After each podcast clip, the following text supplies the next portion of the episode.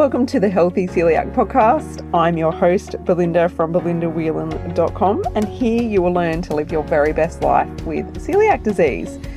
Now, we are going to be talking all about health related topics because you, my friend, are more than just a woman with celiac disease. Welcome to the show. Welcome back to this week's episode of the Healthy Celiac Podcast. Now, as the title says, I am talking today about nine skin conditions that can be linked to celiac disease. Now, this can be helpful for you if you are brand new to celiac disease, or perhaps you've got one of these conditions yourself and you're trying to learn a little bit more about it and how it might be tied in with celiac disease. I also think it's amazing to have an awareness of these different skin conditions because I hear of so many people that have these skin conditions and they get given a band aid, which basically means go and rub this cream on your body or, you know, try this different way of fixing it, but they're not actually looking at the cause of these skin conditions. And I truly believe that the more people that know about these different skin conditions and what can cause them, it can help more people. So it's about awareness and it's about knowing more about your own body and learning what you can do to make it better for yourself. So the first one is dermatitis herpetiformis. And for anyone that's listening that has that condition, you know how uncomfortable it is, you know how itchy it is. And I guess the best way to get an understanding of it if you don't know much about it is to look up some pictures on the internet and see how horrible this condition is. Now, for most people that have this, going on a gluten free diet and being 100% strict with gluten free can really support it and make the hugest difference. But some people do struggle with it ongoing. So, it it is something that needs to be um, very well maintained with a gluten free diet, and it's something that needs to be diagnosed with a biopsy. So, if you think you have this, or you know of someone that may have this, they do need to go and get a biopsy to um, to be diagnosed as such and know that it is that condition.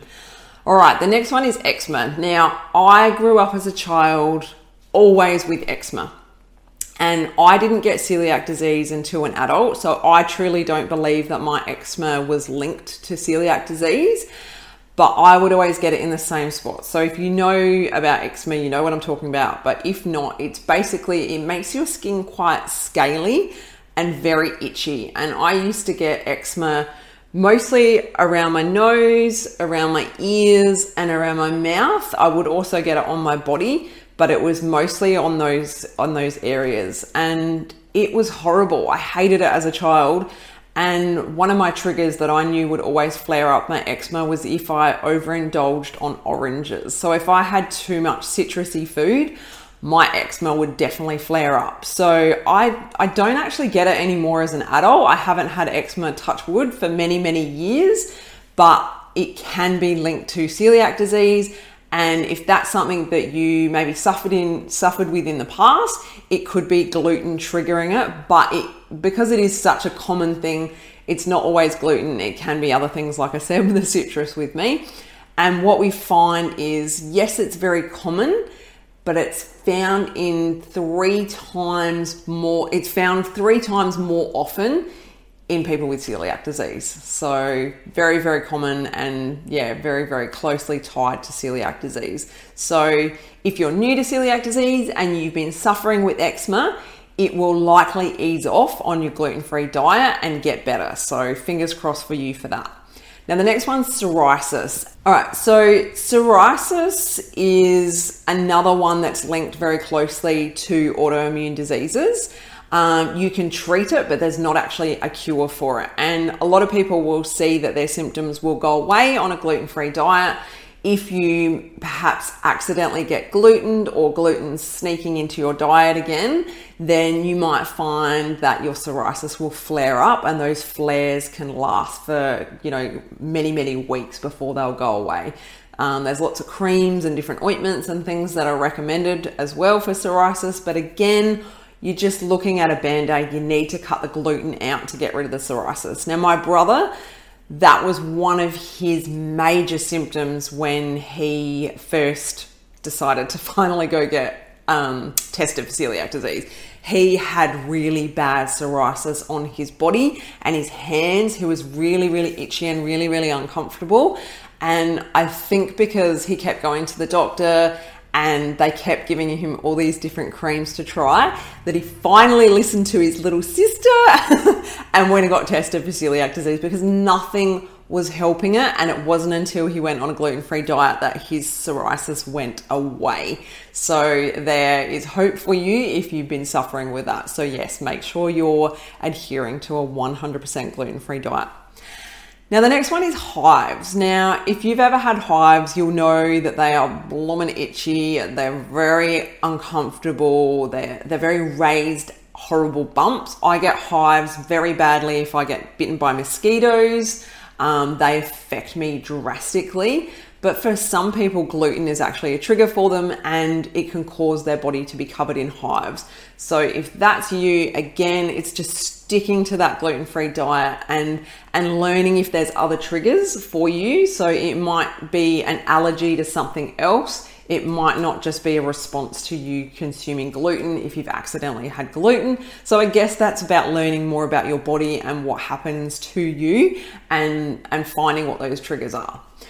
All right, the next one is alopecia. And alopecia is an autoimmune disease and it can be very debilitating for people because what happens is their hair falls out in clumps and they'll have patches of hair missing. Some people lose their hair completely, and some people just have it lose like in clumps and will have those bald patches.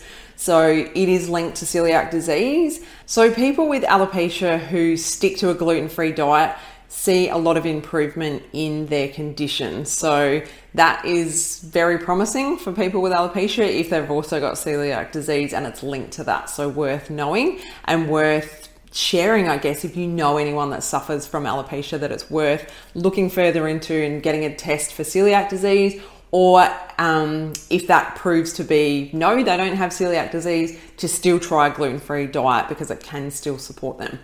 All right, the next one is dry skin. Now, dry skin is more so because your body is perhaps not absorbing the nutrients that it needs from its food. And the biggest one with this is most people actually get their get dry skin after a celiac disease diagnosis. And this is because they're cutting out all grains. And when they cut out all grains, their body is not getting the vitamin E that they used to get beforehand from those grains. So it's important to still include gluten free grains into your diet.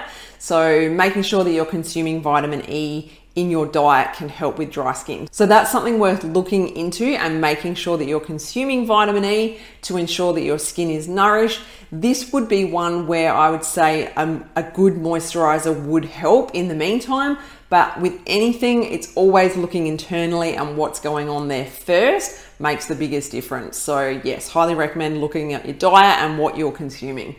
All right, the next one is um, mouth ulcers or cankers and they are the worst. I hate them. I used to get mouth ulcers all the time. So, even after my celiac disease diagnosis, this was one of my symptoms that I would always get every time I'd accidentally get gluten. I found that my mouth would just react and if you've had mouth ulcers, you know how uncomfortable they are. It hurts to eat, it hurts to drink, it hurts to kiss, it hurts to do all the, the things that we need to do with our mouths, and it's not comfortable. So, again, celiac disease is very linked, it's linked very closely to having mouth ulcers and cankers, and that again, gluten free diet makes a huge difference if that's your trigger. So, you know if you if you don't get sort of the gastro kind of um, symptoms if you accidentally gluten get glutened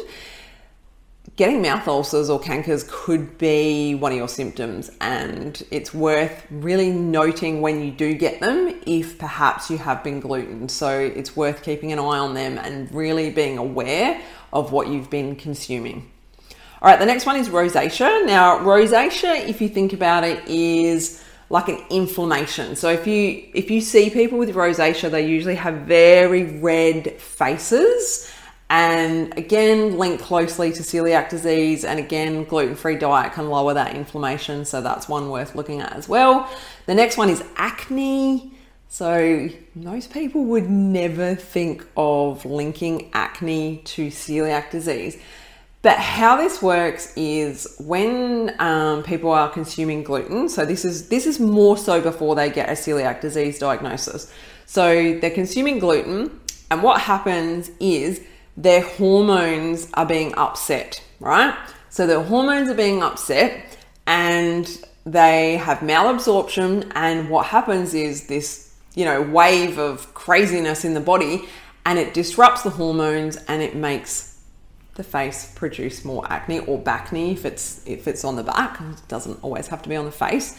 But for many people, it's acne. And so many people say that they get a celiac disease diagnosis, they eat gluten free, and their skin clears up. So amazing. So that's beautiful to know that that can help as well. So, again, if you're early on in your journey, I hope this is making you see the light at the end of the tunnel of what's possible for you living a gluten free diet and living this way of life with celiac disease. So, that's my nine skin conditions that I wanted to talk with you today. So, like I said, I hope this helps you. I hope this supports you to see the light at the end of the tunnel and, and truly see that getting a celiac disease diagnosis can be a game changer, it can be life changing and there's so much goodness to come. So, good luck on your journey. And if you haven't got answers yet, make sure you go see your GP or your doctor and get some answers and get to the bottom of what's going on for you with your skin conditions. So, until next time, thanks again for tuning in. If you've liked this episode, be sure to let me know over at the Healthy Celiac on Instagram or you can head to Apple Podcasts and rate and review the show. That helps Apple know that you're enjoying it and getting it out there to more people. So thanks again, and I'll talk to you soon. Take care. Bye. If you enjoyed this episode, head to belindawhelan.com to get yourself a free copy of my exclusive ebook 11 Mistakes People Make Going Gluten Free Living with Celiac Disease.